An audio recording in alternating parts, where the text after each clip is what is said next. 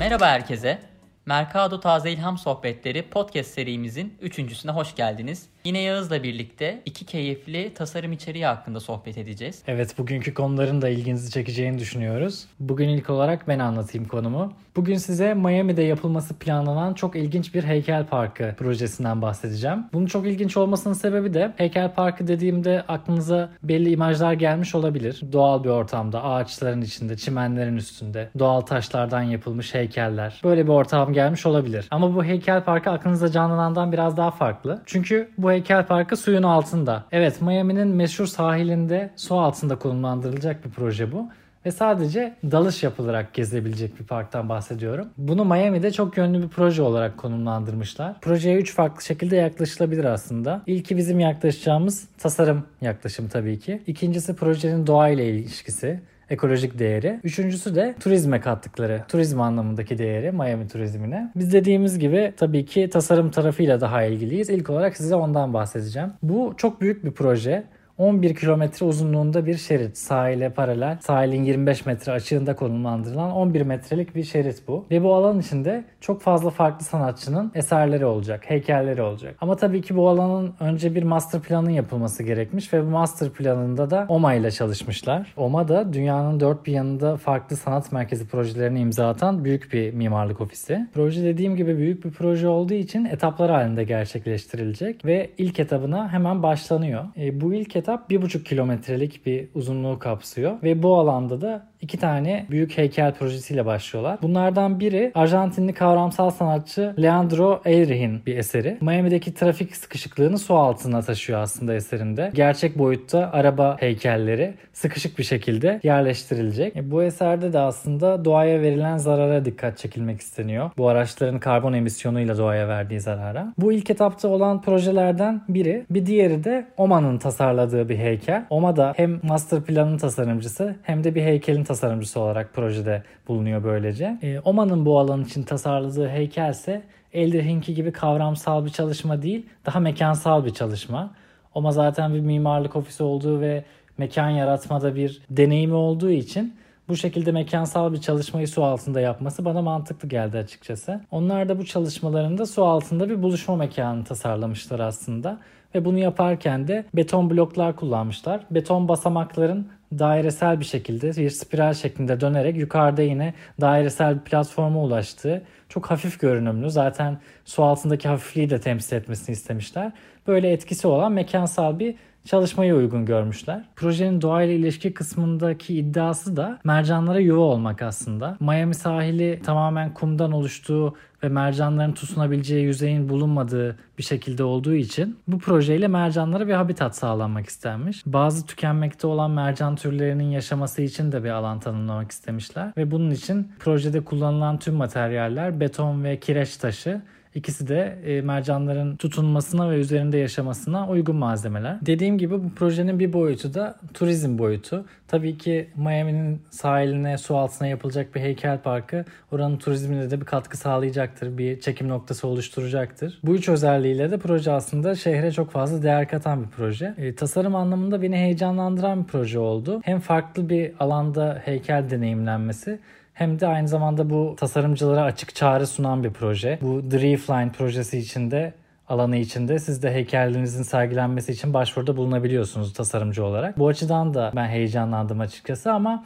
doğal tarafında, doğayla ilişkisi tarafında gerçekten mercanlara ne kadar yuva olabilir? İlk amacı bu mudur? Buna yeterince e, ortam sağlayacak mı yoksa bu sadece e, günümüz dünyasında doğaya saygılı görünmek için yapılan bir adım mı? Açıkçası çok emin değilim. Onu da zaman gösterecek diye düşünüyorum. Aynen bu noktada ben de açıkçası biraz daha temkinli yaklaşıyorum projeye. Bir de şu yönden bakmak lazım. Miami bildiğiniz üzere son dönemde o eski şaşalı turizm günlerini geride bıraktı. Çok büyük sanat etkinliklerine ve fuarlara hani ev sahipliği yapmasının yanı sıra şehrin geneline baktığınızda aslında o eski sanatsal vibe'ını kaybettiği görüşündeyim. Hani biraz da onu geri kazandırmak istiyorlar. Ya dediğin gibi hani bunun ekolojik boyutunu eminim fizibilite etmişlerdir. Ama biraz daha makyajlı bir proje olduğunu düşünüyorum ben bunun. Evet kurgu güzel. O zaten ikonik bir sahil şeridi. O sahil şeridi boyunca bir denizaltı sanat galerisi yapma fikri de çok güzel. Ama mesela tüm bu master planı bu kadar büyük bir dünyaca ünlü bir tasarım ofisine vermeleri de bence işin biraz daha makyaj kısmı. Bence bu aşamada mesela daha yerel mimarlık ofisleriyle de çalışabilirlerdi. Ama hani genele baktığınızda biraz daha sürecin göstereceği bir proje olacak. Eminim ki de ses getirecektir. Biz bile bugün şu an burada İstanbul'da bunu konuşuyoruz. Evet yani bu üç ayağından en garanti gözüyle bakılan zaten turizme olan etkisi bence. Evet. Burası keşfin işleyecek bir tarafı. Miami'ye gidip görülecek bir yer olur. Konuyla ilgili siz ne düşünüyorsunuz? Ben onu da merak ediyorum açıkçası. Bunun için projenin görsellerine, renderlarına sizin için hazırladığımız linkten bakabilirsiniz. Eğer ki şu an Spotify mobil uygulamasından dinliyorsanız podcast'i bölümün açıklama kısmındaki linke tıklayarak bahsettiğimiz konuyla ilgili renderları görebilirsiniz. Göz atmayı unutmayın. Bugün ben de size geçtiğimiz yaz İzlanda'da açılan dünyanın ilk robotik barı Ice and Fries'dan bahsedeceğim. Aslında bakarsanız pandemi öncesinde de yani teknoloji şirketlerinin araştırdığı ve ARGE yaptığı bir konuydu bu. Ee, işte drone teslimatları olsun, insansız marketler olsun. Bu gibi konular zaten konuşulmaktaydı yani üzerine çalışılmaktaydı. E tabi pandemiyle birlikte de bu süreç hız kazandı. Geçtiğimiz yazda İzlanda'da Ice and Fries adında hiçbir şekilde insanın çalışan olarak kullanılmadığı tamamen robotik bir bar açıldı. Size biraz bu deneyimden bahsetmek istiyorum. Herhangi bir bara gittiğinizde ne yaparsınız? Bir şeyler içersiniz, bir şeyler sipariş edersiniz. Tüm siparişler bir application üzerinden veriliyor ve bara yönlendiriliyor. Barın da şöyle ilginç bir özelliği var. Bar da tamamen insansız Maker Shaker adında bir robotik bar sistemi var. Aslında bu 2014 yılında MIT profesörü Carla Ratti tarafından geliştirilmiş bir teknoloji. Kendi inovasyon ve tasarım şirketi var. Maker Shaker adında bir robotik bar icat ediyor. Bu robotik barın ilk denemelerini aslında Milano'da yapmışlar. Birkaç kez kullanılmış çeşitli etkinliklerde. Tamamen insansız. 20 bin çeşite kadar kokteyl yapabiliyor ve iki tane robotik kol sistemiyle bunu yapıyor. Aslında şöyle şeyler vardır ya bizde de işte barmen az mı içki koydu falan gibi dertler oluyor ya hani gece mekanlarında. Bunun da önü kesilmiş oluyor aslında. Kapasite olarak da saatte 150 kokteyl yapabiliyor bu sistem Maker Shaker sistemi. En önemli özelliği aslında şu günlerde de en çok konuştuğumuz konu olan temizlik ve hijyen konusu tamamen robotik bir sistem olduğu için, insan eli değmediği için %100 steril bir sistem. Bu nedenle de pandemiden sonra en çok konuşacağımız konulardan biri de bu olacak. İnsanın olduğu yerde sterilizasyon hep bir problem teşkil edecek.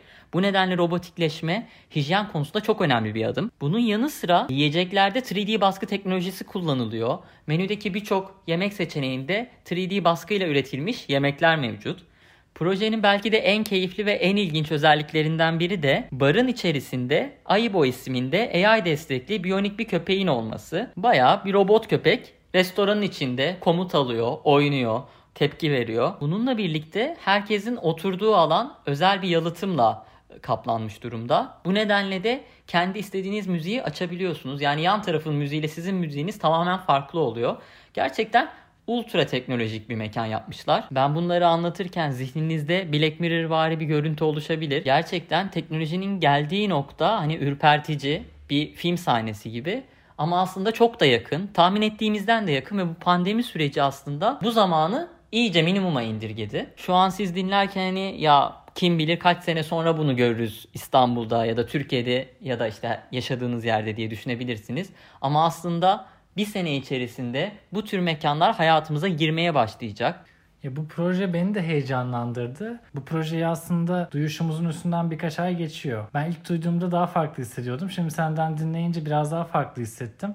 O da bence şundan kaynaklanıyor. Pandemi sürecinde ilerledikçe değerini bildiğimiz ve özlediğimiz şeylerin başında da aslında insan ilişkileri de geliyor. Bunu çok özlediğimiz için hani bu proje şimdi ele alınsa bence bazı şeyler farklı yapılabilirdi. Farklı bir yaklaşım sergilenebilirdi. Mekanların ayrı ayrı izole edilip farklı müzikler verilebilmesi, bir barmenin olmaması, Bunlar tabii ki hijyen anlamında ve sterilizasyon anlamında çok önemli gelişmeler, önemli ekler ama insan faktörünü de tamamen aslında yok eden bir şey. Yani hijyenik anlamda bir barmen olmayabilir tamam ama en azından birileriyle aynı müziği paylaşıp aynı müzik üzerinden bir yorum yapılabilir. Yani insani faktör ve paylaşımı tetikleyecek unsurları bence birazcık daha düşünülebilir bu proje yeniden ele alınsa. Çünkü bunların yokluğunu çok fazla yaşadık.